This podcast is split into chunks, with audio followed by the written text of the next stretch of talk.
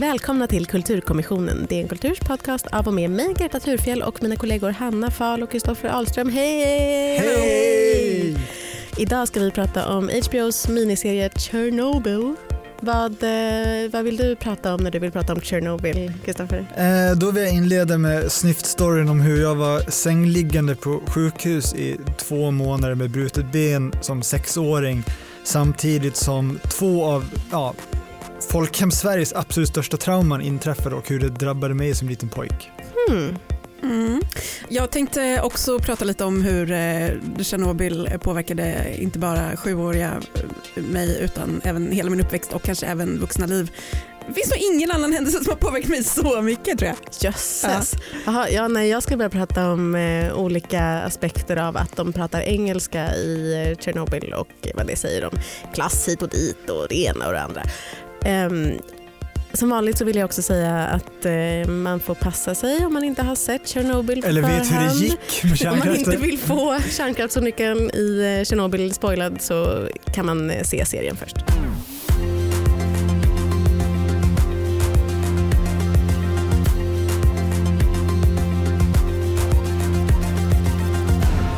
I april 1986 exploderar reaktor 4 i det sovjetiska kärnkraftverket Tjernobyl.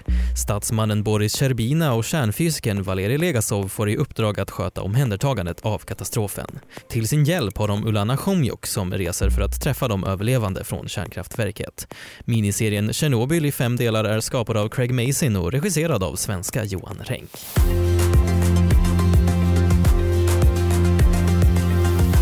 Hanna och Kristoffer, var var ni när Tjernobylkatastrofen inträffade? Ja, det, jag, jag befann mig på en eh, långvarig sjukhusvistelse. Ehm, slutet av februari 1986 så bröt jag benet och eftersom jag hade så väldigt späda ben så kunde man liksom inte korrigera det med sina skruvar genom knäskålen så jag fick ligga med benet i gips i två månader. Så att det, det märkliga var typ 80-talets två absolut största trauman för ja, svenska befolkningen skedde under tiden jag låg på lasarettet. För slutet av februari sköts Palme och samma år, nästan exakt två månader senare, så skedde det här.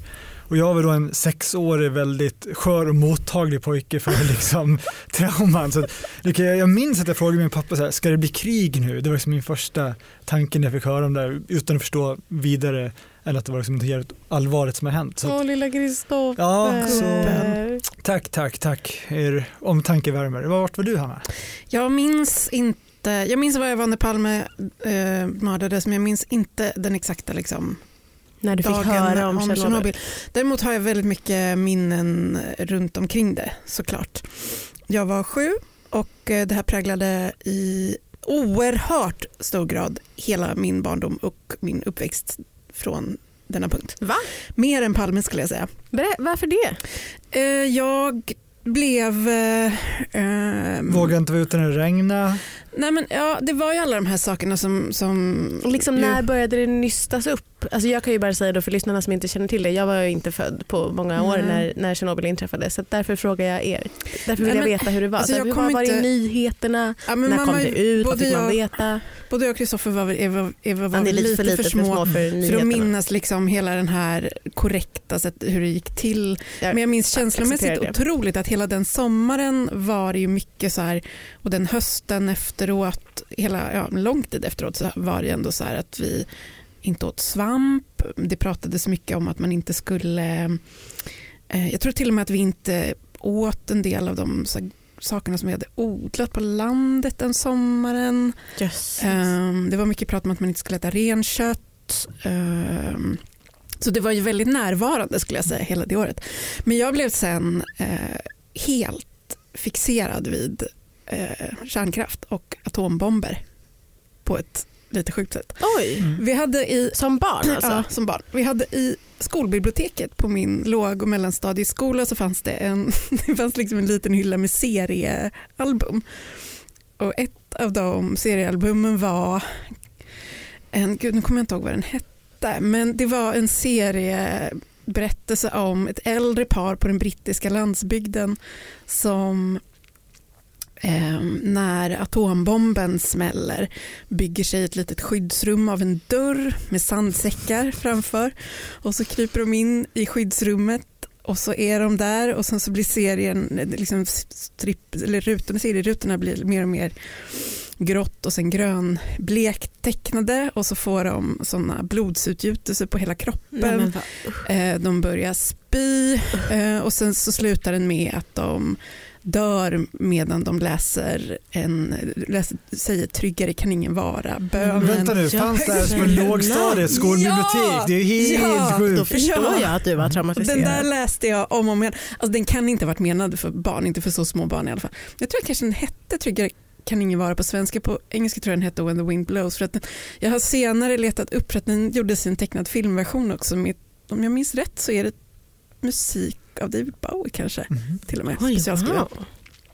Det här vill jag Så den där läste jag och sen så var jag besatt av sidorna i telefonkatalogen om vad man skulle göra om, ja, just det. om, om kriget kommer. Ja, precis. Och, eh, Som jag är besatt av den nya Om kriget kommer som skickades ut ja. häromåret. Den bläddrar jag i och det här kvällarna liksom, igen. Nej, men det, här är verkligen, det, det, känns verkligen som att det präglade. Jag tänkte så fruktansvärt mycket på um, strålning, strålskador läste mycket. Det fanns en bok som heter Sadako och de tusen papperstranorna som jag också ja, skulle bli bland... men det var atombomben. Alltså, atombomben. Ja, men, det, men det där blev ju sammankopplat för mig. Eller mm. det är ju, jag menar, det hänger ihop. Men det blev också liksom Tjernobyl och det här liksom atombomben var... Ja, mm. det fann, Lilla vän. Jag vet inte något jag har, kommer ihåg att jag tänkte så mycket på under hela min uppväxt som detta. Gud, ni var verkligen traumatiserade av Tjernobyl. Jag trodde ja. inte jag skulle få så här allvarliga svar av er. Då undrar jag, hur mycket av PTSD, alltså posttraumatiskt stresssyndrom, upplevde du av den här serien när den väl kickade igång? Alltså, mm. Den börjar ju då med en knall, bokstavligen. Mm. Jag tyckte att den var faktiskt hemsk, fruktansvärd. Bland det mest um, ångestframkallande jag har sett på mycket länge. Mm. Kanske just därför då, för att du har så starka minnen från barndomen. Hur mycket har ni liksom eh, så här i e-, efterhand, nu vet ni nog mer om Tjernobylkatastrofen än vad jag gör för jag har inte haft det som specialintresse. Däremot har jag ganska länge haft Ukraina som specialintresse så det känns som att jag borde ha, ha vetat mer än vad jag gjorde. Men ehm, vad, hur, liksom, har ni så här, satt er in mycket, efter att ni har sett den här serien, eller under tiden ni har sett serien, har ni satt er in mycket så här, hur var det i verkligheten?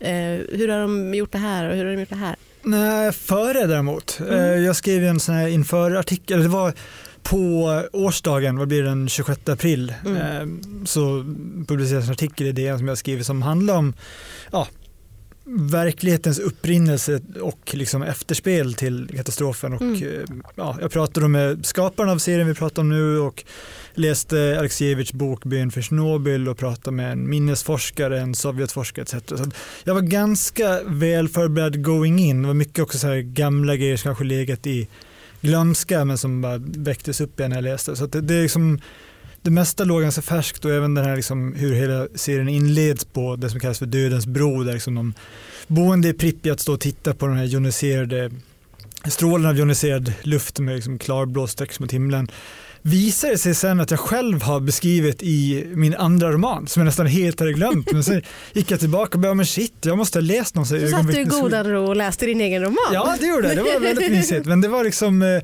jag måste uppenbarligen läst någon ögonvittnesskildring eh, och liksom, ja, omvandlat det till, till... Men för jag läste i en av alla think pieces som jag har läst om Tjernobyl under tiden jag har tittat på det så läste jag att den där blåa strålen i själva verket inte alls var särskilt trovärdig. Att den var väldigt, väldigt, väldigt, väldigt överdriven. Ja, i, i serien? I serien, alltså, okay. hur den såg ut i serien jämfört med hur det, hur det kan ha sett, möjligtvis ha sett ut i verkligheten. Så att det inte var så, mm. det blir inte sån, sån effekt av det. Alltså jag tyckte nog att jag hade, jag trodde nog att jag hade ganska bra koll på olika, men, men jag insåg när jag började se serien efter typ första avsnittet att det hade jag verkligen inte. För min minnesbild var, av det var, eller så, det som jag uppfattade liksom var att det hände, det smällde och sen hanterade de det. Jag hade liksom inte fattat det här att det var så en hårsmån ifrån att typ hela norra Europa blev obeboeligt i 40 000 år. Alltså, det där googlade jag och mm. bara, var det så? var det så nära typ det det verkligen... Men, men också alla de här eh, stegen de måste gå in. Så fort de Ja. blir rätt blir bara, åh nej, då visar jag att det accelererar den här utvecklingen, Ja. måste släcka den här änden. Det var liksom, det där hade inte jag riktigt Nej. fattat. och det Så har väl ingen, ingen har väl den inblicken riktigt, liksom, hur Nej. exakt räddningsarbetet gick till. Men så att det där googlade jag en del för att kolla om det verkligen var så. Det var ju ganska trovärdigt Mm. verkar det som. Ja, men eftersom Mm. jag inte har haft den re- relationen till det så har jag, liksom inte, te- jag har inte tänkt så mycket på så här radioaktivitet. Och jag har inte tänkt så mycket på att man inte ska äta svamp eller liksom så, något med vildsvin hit och dit. Men, men eh, när jag såg serien då så blev jag ju så fruktansvärt rädd då. Alltså i, i, nu i, dag, i, dags dato blev jag otroligt rädd. Du vet att jag var så här, jag satt på typ ett tåg, tittade ut här, på liksom Sverige som åkte förbi utanför och jag bara det är giftigt här ute. liksom bara så, jag bara, man får inte andas luft. Jag blev jätte, man blir extremt uppskakad av, av Ja, men det är väl också serien. för att det är hotet är osynligt. Och det är det Exakt. som gör scenen, just på inledningsscenen på Dödens broder så otroligt mäktig och skrämmande att de fattar ju inte att vad de just nu är, liksom, de utsätts för en dödlig strålning Nej. för att den syns inte så de bara dansar och tycker det är häftigt. Jag Liksom. vet, och då blir man paranoid och så tänker Mm. man tänk om det är jag Mm. som inte fattar. Men det är ju någonting med, jag skrev också en text om Tjernobyl förra veckan i det som handlade om liksom tidsperspektiven i, i, det, i liksom atomkraft eller Mm. strålning och så här. Mm. Att de är så sjuka att man liksom, ens hjärna är typ inte byggd för att fatta dem. Att det är sådana, så här, nej men vi pratar om saker som liksom varar i tio eller- hundratusentals år. Alltså man kan inte greppa de konsekvenserna. Nej, Och samma sak med det här osynliga tänker jag. Det är, vi är liksom heller inte gjorda att uppfatta den typen av hot. Eller de, den blir så både svåra att ta in och när man väl försöker ta in dem blir de liksom nästan Men De känns extremt de eh, känns klaustrofobisk. super, liksom. vad heter det? abstrakta. Supernatural, um, övernaturliga Ja. nästan. Ja men det jag tänker med de här liksom nästan till oändliga halveringstiderna så gör det också att det blir så abstrakt så att om vi pratar liksom om då, eh, vad är det, 24 000 år som det tar liksom för om det är radium för att halveras. och sånt där. Mm. Eh, och då blir det liksom känns det inte så påtagligt för att det är, liksom så här, det är flera generationers eh, livsåldrar ska passera. Däremot när de i slutet av serien liksom, i de här liksom, vad hände sen-montaget visar hur liksom, den här senaste stålsarkofagen som då kapslar in eh, reaktorn att den kommer att vittra sönder om hundra år och då tänker man Mm. fan det är inte så jävla länge till och vad gör man då? Ska man bygga liksom ett tredje skal utanpå det här och vad kommer det få för konsekvenser, om det inte går eller om det sker tidigare än så? Liksom, när någonting blir mycket närmare inpå tyckte jag att det fick gav mig ångestpåslag. Hej! Magnus här på Färskvaruhallen i Hässleholm. I vårt butiksbageri bakar vi allt från grunden. Rediga råvaror och absolut ingen bake-off. Bröd, frallor, bullar, kondiskakor, tårtor, bakelser i olika form och färg.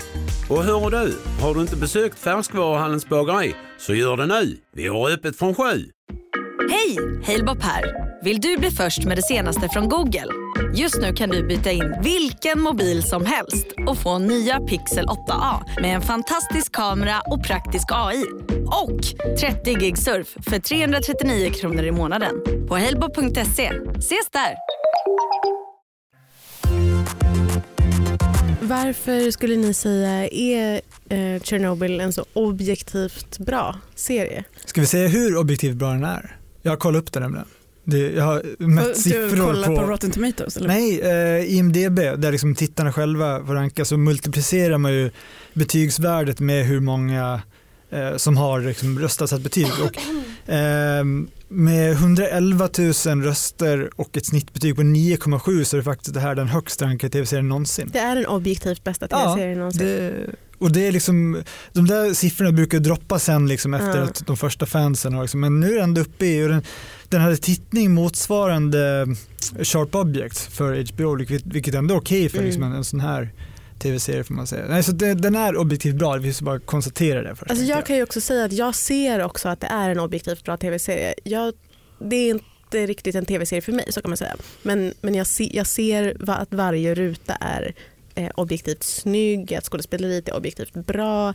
Man kan ha in vissa invändningar mot det lite så eh, klumpiga manuset men, men liksom skådespelarna och regin det är ju liksom det är bra. Ja, helt enkelt. fotot, otroligt. Otroligt Ja. foto, eh, scenerierna, allting är. Men, men, men Vad, Men- vad är Men det- alltså, den kräver ju att man, betra- att man tycker att själva det, det historiska förloppet och själva olyckan är värt är liksom intressant som huvudperson. För det är ju inte som att det här är en, absolut det finns ju liksom människor här, man får ju följa Mm. människor naturligtvis och de har väl gjort sitt halvhjärtade till bästa eh, för att liksom introducera rollfigurer som man ska kunna knyta an till. Ja, Men jag tror absolut det att de är har gjort inte sitt en- bästa. men, Jo, men det är ju inte, det är ju inte en serie som bygger på liksom att man ska identifiera sig med karaktärerna. Nej. Utan det är ju en serie, det, är ju en, alltså det kräver ju att man tycker att själva olyckan är så intressant att man Och jag älskar en tv-serie där man kan identifiera sig med karaktärerna. Jag kan Ja. inte känna igen mig i Legasov, jag kan inte känna igen mig i Sherbina, Homjuk, jag vet inte. Jag, Nej, men när vi pratade om eh, Wandering Earth så var det så här, bara, ah, det är så tråkigt med ett kollektiv som räddar jorden. Man Mm. vill liksom ha tydliga karaktärer att följa och det är väl i någon mån här, men framförallt så är det liksom och det är ju upphovsmakaren Craig Mason sagt också att det är liksom en berättelse om alla människor som offrade sig själva och liksom ja, ställde upp, gjorde sin plikt Mm. för att hela världen inte skulle drabbas av det här. Det vill säga en kollektiv insats. mm. men du kan ju säga då Kristoffer, du har läst boken som den här serien till stor del är, är byggd på. Ja, Bön vi för eh, Ja. Tjernobyl Mm. av Svetlana Aleksijevitj, Nobelpristagaren.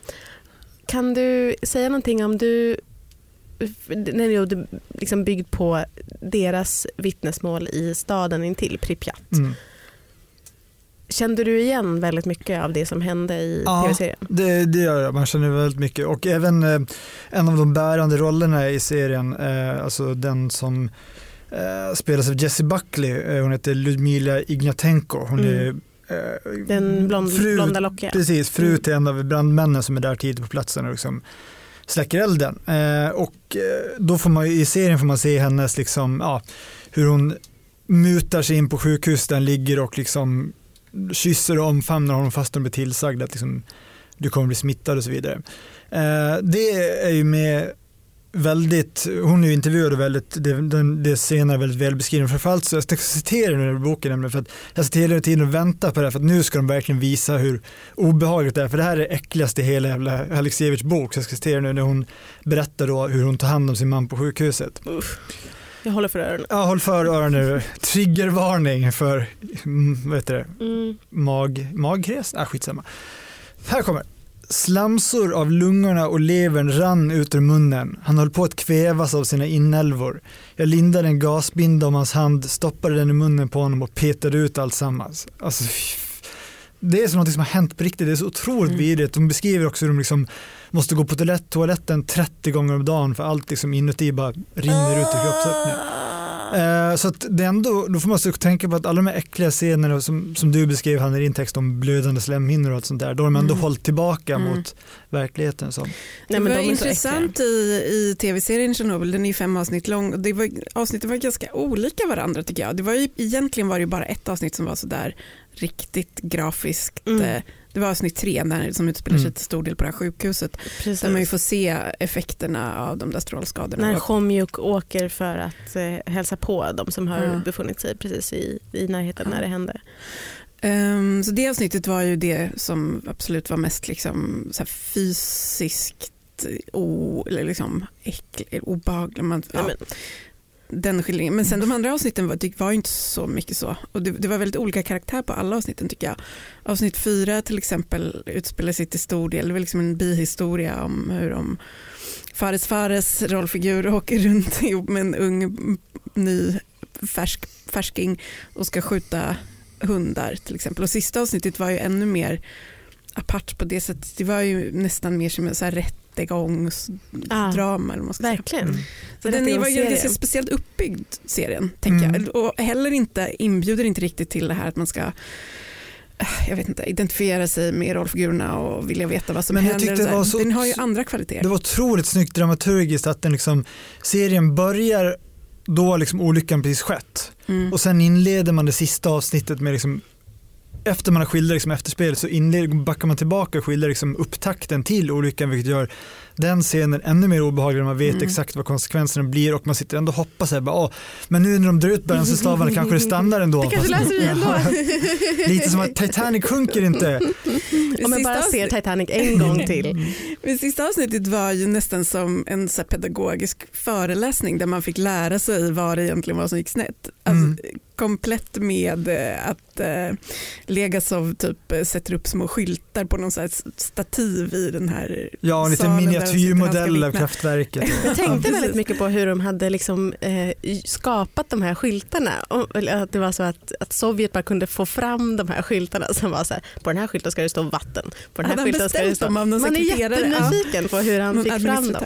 Men det, jag tyckte också att det helt oväntat funkade väldigt bra, det greppet. Och jag kände, mig också, jag kände att jag var på riktigt allvarligt intresserad av att få veta hur Ja, men hela den genomgången, han liksom väger plus och minus och hur liksom balansen rubbas, var ju, det var ju som en thriller Mm. att liksom hänga med i det, trots att det är liksom som en ja, fysiklektion i skolan. Mm, det var jätteskönt. Det var så oväntat att han eh, visade sig vara inte bara en eh, otrolig talare inför publiken i, i rättegångssalen utan också en jättebra lärare. Mm. så att man bara wow, till och med jag förstår det här. En Men- sak som förresten som jag kommer att tänka på nu som ju också framkommer då i de här rättegångsscenerna att ja, till makten står och förtret så, så eh, riktar då eh, läggas av kritik mot liksom, eh, Sovjet, sovjetiska systemet att Mm. det är liksom själva rutan i, i det som har orsakat allt det här att man liksom tar genvägar och man är pressad uppifrån man vill bara bevisa sig eh, och så vidare. Eh, och lustigt nog när jag, när jag skrev den här artikeln så upptäckte jag att 2006 så publicerade DN en, en, en ledartext av Mikhail Gorbatjov översatt av Peter Folodarski där han uttryckligen säger liksom att ja, jag upplevde som att det fanns en tid före och efter Tjernobyl och det var liksom upprinnelsen till Sovjets upplösning.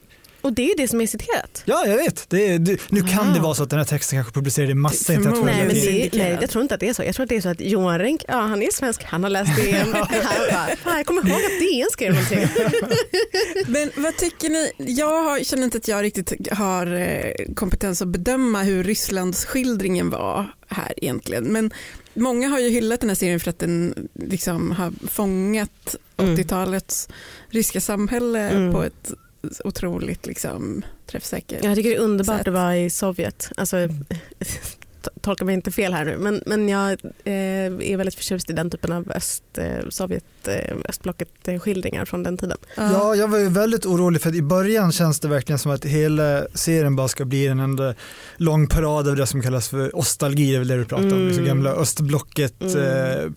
Mm. Eh, och Jag var man, inte orolig. men istället så bara blir jag helt galvad av vilket jävla rekvisitajobb alltså. Ja. Och det är ju någon som har konstaterat också, till och med hinkarna de använder för att Ja, när de nu forslar bort bråte är liksom sådana från den tiden att liksom detaljrikedomen är så enormt träffsäker. Mm. Alltså den är ju visuellt helt, liksom, man vill ju bara äta upp den, åtminstone om man tilltalas av den här typen av liksom, öst- Grå, östestetik. daskig, Ja. grön, eh, skimrande. Men- liksom. Ja. För jag har nästan bara läst hyllningar den här men jag läste i morse eh, Marsha Gessen hade skrivit i New Yorker. Menar du den flitigt förekommande DN-medarbetaren? Martin Flitigt Jessen? förekomande DN-medarbetare Marsha Gessen Gud, är det här en. DN-podd eller? Och eh, var liksom kritisk till hur man skildrade, inte liksom de här rent så här, hur det såg ut och liksom skildringen av det vanliga livet egentligen, eller liksom detaljerna, utan snarare ja, men hon var kritisk till hur man skildrade de mellanmänskliga mekanismerna i 80-talets Sovjet och liksom vad, hur det tog sig uttryck. Liksom, ehm, Jo men hon skriver att i serien så är det många som blir hotade med arkebusering om de inte utför sina Ja. uppdrag. Medan i själva verket var sovjetiska folket redan så kuvade och trimmade i att lyda överheten att man bara gjorde det utan att liksom reflektera och tänka efter. ja, men. Medan här är alla hela tiden kritiska och ifrågasätter och förstår inte varför saker och ting görs. Men i själva verket så gjorde man Nej det. precis, men väldigt hjältemodiga där i kontrollrummet och särskilt då får man ju se väldigt mycket i sista avsnittet när flera av dem som jobbar under Diatlov Mm. Han som är superskurken eller vad man ska säga. Han eh, ger jättemånga order och de nästan varje gång säger så här: nej Nej, Mm. inte det. Och det tänker man ju eh, att det kanske, det kanske var så för att det är en sån extrem situation. Att så här, det, det kanske är det det ska visa på. Då, att så här, till och med dem. Men jag tänker också på seriens absolut snyggaste scen som är liksom när kol och energiminister är hans titel. Han ska rekrytera gruvarbetare som ska gräva tunnel ner under Mm. kraftverket. Och då är det också så här, de är otroligt upproriska mot liksom, ja, apparatchiken. Mm. Och liksom, men den absolut snygga scenen är ju då när alla går förbi en och daskar till honom med sina kolsmutsiga händer så han får liksom svarta handavtryck överallt. Det är verkligen så här symboliskt på något sätt och nu bär du också skulden kände jag. Liksom. Jag tyckte den var övertydlig. Mm, Nej, jag tycker det det var- otroligt snyggt. Ja, det var, ja det, nej, jag tyckte om den också. Men det var en scen i sista avsnittet som jag tyckte blev lite så här parodisk nästan. Och det var den scenen där eh, Legasov och Sherbina, som ju då är den här eh, apparatchik eh, Mm. mannen som ska städa upp och Legasov som är vetenskapsmannen. De sitter liksom, det är en scen när de sitter med typ på en parkbänk eller någonting och så sitter de och pratar med varandra och båda har insett att de typ kommer att dö av sina strålskador så småningom. Men i alla fall så sitter de och bara, ja men du var ju den riktiga hjälten här. Nej, du var hjälten. Nej, du var hjälten. Den var lite fånig. Men det var nästan den enda scenen jag tyckte liksom inte... Men jag tycker att det är lite återkommande att så här, och det kanske jag redan har sagt men, men just det där att så här, manuset är egentligen inte det som är bra. Nej. De har så här, lyckats så jävla bra med eh, vilka skådespelare de har tagit in, alla är så perfekta i sina roller och, liksom, och de är också väldigt lika. Man får ju se mycket klipp i efterhand så här, på hur, hur verkliga eh, Legasov såg ut eller hur verkliga så. Eh, och då har de ju verkligen fångat dem. Så att, men, men just så här, mycket repliker är liksom, de är, de är verkligen, Men, men jag alla verkligen är sådana talare. För att, jag eh, jag vill bara liksom då ta min god, synnerligen gode vän Craig Mason i försvar. För att jag tycker liksom att dels som har kollat hans track record som då liksom, ja, det är Charlie's Angels Heat och det är Scary Movie 4 och 5 baksmällan 2 och 3. Det är liksom otroligt att han har liksom åstadkommit det här tycker jag. Eh, Och liksom hela den här, liksom, han berättar också då, research, han till och med startat en podd där han liksom berättar i detalj bakgrund, Mm. verkliga bakgrunder Mm. och var de har frångått den. Tjernobylpodden. Ja, eh, men, men det intressanta när jag pratar med honom var att han visade sig att han tycker inte att kärnkraft i sig är liksom frågan här. Han, tycker, han är till och med för kärnkraft som energimetod. Utan det snarare sa liksom att anledningen till att Tjernobyl är relevant än idag är för att vi lever i en värld av liksom fake news och desinformation och att om det är någon läxa vi bär med oss från det här så är det liksom det finns alltid ett pris man betalar för lögnen vilket tror till och med är slutrepliken i hela serien Mm. som han, han låter då Lite konstigt eller att han måste gå ut och så här, eh, säga jag är för kärnkraft. Så måste alla manusförfattare verkligen ta ställning till det. Jag är för eller emot. Men, alltså, det är väldigt roligt att han är den här baksmällan två och tre Mm. mannen och jag lyssnade också på ehm, en Slate-podd eh, nu när jag åt lunch precis innan vi kom hit och, och där de pratade om Tjernobyl. Eh, och vi här i Sverige är ju ändå van, vi har ändå så här långsamt vant oss vid tanken på att Johan Renck är liksom en, en kulturskapare som gör regisserar Mm, musikvideor mm, och filmer. mm. Så att, men där var det någon av dem som deltog i samtalet som bara, och vet ni, jag fick precis veta att Johan Renck är Stack a Bow, the man behind the one 90s one hit wonder, here we go again. Och de tyckte att det var så jävla roligt. Ja men det är Det lite är jävligt det, roligt. Det är roligt men det är framförallt Det är att det är lite oväntat att det är så extremt extremt så här, det mest prestige television man Ja. någonsin har sett är den duon. Ja, men det är också, ni får inte glömma att Here We Go Again var en otroligt konsumtionskritisk låt. Here We Go Again to the Temple of Consumption. Ja, det är en- alltså, absolut en eh, fantastisk eh, singel. Mm. Men det är någonting som är så kul med det och också som de kanske drog lite lo- väl långt dragna slu- liksom, ehm, slutsatser av. Så här, bara, ah, nej, men det visar ännu mer typ att precis som serien eh, säger att att eh, man aldrig liksom, kan vara säker på, man vet aldrig vad en människa kan åstadkomma. Look at you now Johan Renck. Men vi har ju också Johan Renck och, och eh, tacka för att det är så väldigt många svenska skådespelare med i den här eh, serien antar jag, utgår ifrån. Stellan Skarsgård är med, Fares Fares är med, så vilka fler som är med. jag Adam det finns- Lundgren är med i en liten liten roll. Ja, jag tyckte jag kände igen Ja. David Dencik. David Men, Dencik men det förstås, finns som ett problem tycker jag med när han blandar in de svenska korten i leken. För att det är ju på många sätt, den gjorde samarbete med Sky så det är en urbrittisk produktion Mm. där alla pratar teater, brittisk Ja. dialekt. Eh, och sen kommer Stellan Skarsgård in på sin ruffiga amerikanska accent vilket blir jätteförvirrande. Jag vet och en ruffig amerikanska som han tror jag har ändå försökt eh, brittisera lite grann. Ja, för att jag intervjuade Faris Fares härom år, förra Ja, året och då höll han på, då skulle han precis, det var förra våren, då skulle han precis liksom iväg och spela in den här. Och då pratade han, för han berättade om det i samband med att han hade fått någon så här dialekt, ny dialektcoach som skulle coacha honom till en viss typ av brittisk engelska. Och det blir ännu mer obegripligt nu. För att, varför ska de ens, varför, jag, jag kan inte fatta varför de var tvungna att ha en dialektcoach, kunde ni inte bara köra? Det är ju De något så olika Det är, ändå, precis, allihop. det är något konstigt med att, eh, att det är en serie som utspelar sig till stora delar i Ukraina och lite i Vitryssland och lite i Moskva som, där alla pratar eh, eh, inte bara engelska utan då är som du säger Kristoffer oftast extremt extremt extremt Ja, brittisk utom. Stellan Skarsgård som inte fick någon Mm. dialektcoach då. Eller, ja. Han, han tackar nej. Han sa jag ska inte inte ha någon jävla dialektcoach. Nej men jag menar, vad, tycker ni? Tycker ni att det man kan väl anta att det hade blivit en ganska, ganska annorlunda serie om det hade varit ryska skådespelare och en rysk produktion. Men Mm. tycker ni att det liksom tillför någonting eller tycker ni att det tar en ur stämningen att alla pratar engelska? Har ni Nej, sett jag The Americans? Ja. Ja, Har, har ni sett när de pratar ryska i The Americans, de amerikanska spelarna? Mm. Först, det är så lustigt för att i början när de gör det så har de ju uppenbarligen dubbat Ja. dem, vilket ser, syns och ser förjävligt ut. Och sen märker de att de har försökt att få dem att prata ryska och man hör bara amerikanska amerikansk bruset ja. rakt igenom. Så att, nej, jag tycker faktiskt inte att det stör. Men eh, jag såg ju, var det somras eller förra sommaren, såg BBCs eh, version av eh, Krig och fred, Tolstoj, Mm, mm. Eh, där också bara liksom är ren och skär eh, teaterengelska och det Alltså, funkar ju. Så mycket hellre det än att de ska försöka ha någon så här bryt, ry, fake rysk Ja. brytning. Verkligen, men eh, Emily Watson har ju det som, som Ja, visst har det. Det Komjuk. Ja, Hon lägger sig till med någon liten det är märkligt också att de hon inte har fått någon enhetlig eh, regi utan ja att de det bara är ger lite märkligt faktiskt. Men, men det jag tycker var bra med det är å andra sidan att det blev väldigt tydligt när eh, så här, klasskillnaderna i liksom, samhället här kring blir väldigt, väldigt tydliga beroende på så här, hur de pratar. Man vet till exempel att Legasov då, han pratar så här fin, väldigt skolad brittisk engelska och sen så kommer de ner till ja, den här scenen som ni pratade om med kolarbetarna eller gruvarbetarna. Då pratar de liksom, Cockney. Exakt, ja precis. De gör ju det. Och då blir det, men det, är så här, det, det är liksom någonting som man inte hade kanske, det hade man inte uppfattat om, man, om serien var på ryska. Så att liksom det finns ändå någon sorts så här eh, skillnad i det som gör att man som någorlunda engelsktalande ändå hänger med Mm. lite grann. Men vad som liksom, hmm, hur ska jag säga det här? Som, kände ni när serien var slut, kände ni att ni liksom var nöjda med det ni fick? Var det ett bra slut?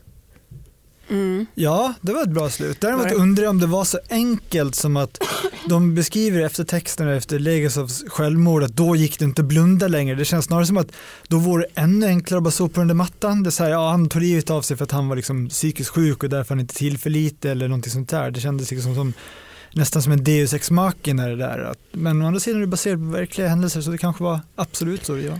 Ja, det där, för att det, ja, precis. Det var ju efter texter där man liksom skulle få veta lite hur det hade gått för de olika personerna. Ludmilla hade fått ett nytt barn och så vidare. Och så vidare. Eh, jag håller med om att det där var lite oklart. Vad då hans vittnesmål spreds till hela forskarvärlden och sen var allt lö- det var lite, det var lite Mm. vagt.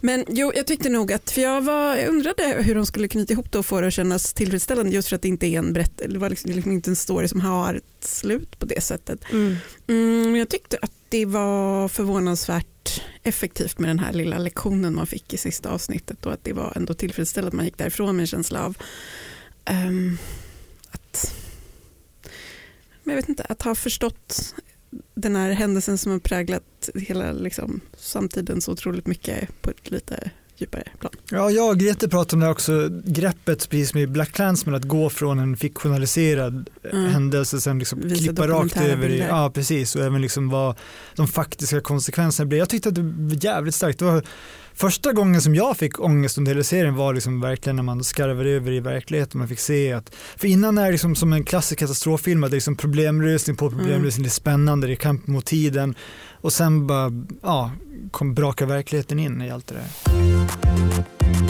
Det har blivit dags för mig att be er att ta fram era bästa meningar och det säger jag trots att jag vet på förhand att alla meningar som vi har med oss den här veckan, alltså den eh, roligaste eller smartaste eller vad det nu kan vara, mening som vi har läst och hittat i veckan, har ett eh, gemensamt tema, nämligen eh, relationer Kristoffer, du kanske vill börja? Vad, vad spännande. Mm. Eh, också ett tämligen brett tema får jag säga. Eh, jag, Relationspodden eh, Kulturkommissionen. min mening är en rubrik från brittiska tidningen The Guardian. Eh, den, det är inte den här veckan men det är inom en vecka så de senaste sju dagarna har det publicerats. Så att om någon känner igen dessa tider så ber jag om ursäkt. Men den lyder i alla fall Moby cancels book tour after Natalie Portman denies they dated. Det blir lite amerikansk accent där, men sak samma. Eh, för den som inte hängt med så är det Moby, chill out-artisten som var stor tidigt 00-tal. Eh, alltså, jag har sett en självbiografi där han bland annat påstår att han och Natalie Portman dejtar, dejtade men att eh, hon då tillbakavisar med rykten om att han var bara en typ 20 år äldre gubbe som glodde äckligt på mig när jag var 18 år gammal. Eh, så efter det så har han, han har inte tagit tillbaka påståendet om att dejta men han har sagt att I completely respect Natalie's possibly regret in dating me. To be fair I would probably regret dating me too. Eh, och så nu har han då ställt in alla sina framträdanden på liksom, ja, uppläsningsturnén för sin självbiografi för att det här blir så pinsamt. Och det kan man också koppla då till eh, redan klassiska klippet som har vandrat runt nu från en radioshow där Naomi Wolf är för att plugga sin nya bok och det visar sig att hela tesen som boken är byggd på har hon missförstått vilket hon får förklarat för sig av programledaren. Otroligt smärtsamt ögonblick. Så det är två samtidiga exempel på liksom bokturnéer som kraschar och brinner. Det är jätte, jättesorgligt. Hemskt. Eh, det där... eh, Ja, fy fan. Mm. Göra bort sig sådär. Ehm, jag har med mig en eh, rubrik från, en, eh, från Slates eh, sexspalt. Den lyder så här. Is my wife a feminist testing me when she asks to be dominated in bed? Jag läste den och skrattade så mycket. Jag tycker så, tycker så synd om killar. Det är liksom allt jag, liksom allt jag känner. Jag liksom- tycker så synd om, det är så svårt för killar idag. Men det är så himla hjärtskärande att han så här, o, går runt och oroar sig över det. Och så här, är, jag en, är jag en god man? Liksom att han, sen läste jag ju hela och det var liksom en, en lång fråga och ett långt svar. Så här, lite hånfullt svar. Men det var, det var så liksom Eh, Ja, det var bara det. Jag vill hälsa till alla killar där ute. Jag vet att ni inte har det lätt. Nej, Hanna, vad har det du med är dig? gråzoner. Alltså. Eh, nej men jag blev så eh, knäckt när jag skulle lägga in, klistra in min mening i vårt gemensamma dokument. För att jag, har nästa, jag, har, jag har också en... Du har också läst Slays frågespalt. jag har också läst Slates frågespalter. Eh, jag har Jag också älskar en... Slays frågespalter. Ja! Alltså det är det bästa. Nej, men det är Jag vill att därför... vi ska börja ha mycket fler Ja. frågespalter Men är det, är det. det är Dear från- Prudy, är det de nu? Min är från Dear Prudy Ja. som ju nu görs av Eh, Daniel Ortberg. Ehm, och det här är rubriken Help, my boyfriend thinks I'm the reincarnation of an evil witch. som också var bokstavligen någon vars pojkvän har typ fått en lätt psykos och tror att hon är ondskan inkarnerad. Hur ska jag göra? Killar har det inte lätt. Nej, ni har det verkligen inte lätt. Och så, oh, läskigt att gå runt och, och vara orolig och rädd hela tiden. Få en förbannelse kastad på sig man gör fel. Ja. förbannelse, bli metooad. Det Fan, det Men är tuffa tider. Men, ja, nej, men jag älskar inte bara Slates eh, Dear Prudy-spalt utan alla frågespalter. Jag läser väldigt mycket frågespalter och så att det här var mest ett tillfälle att få uppmärksamma att frågespalter är underbara. Eh, Vi kanske ska starta en frågespalt på DN Kultur. Alltså, det hade varit drömmen. drömmen. Vad, vad skulle den vara tror ni? Mm. Nu är ju jag en relationsspalt kind of gal men eh, det är lite svårt att pressa in på DN, under DN Kulturs flagg. Det var så Nej, men mycket är det lättare när det var typ en tidning som Veckorevyn där det bara vi tar en kille som svarar på tjejers Ah. frågor för killar och tjejer är så jävla olika och tänker helt Du. annorlunda. Och du och jag skulle kunna svara på killars frågor. Två generationer tjejer svarar på killfrågor. Det hade varit så. Åh, Om någon har en fråga som den, vi kan, vi kan ha det som, om någon skickar in en fråga kan vi ha det som extra punkt i podden i alla fall. När vi går in eh, på redaktionen igen då går vi raka vägen till DN-insidan och säger att vi vill ha den frågespalten.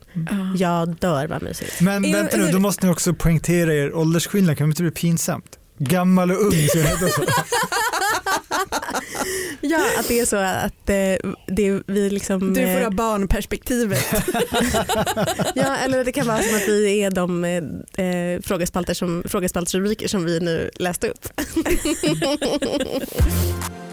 Med det avslutar Kulturkommissionen sitt sammanträde. Vi är ett samarbete mellan Bauer Media och Dagens Nyheter och vi heter Greta Thurfjell, Hanna Fahl och Kristoffer Ahlström.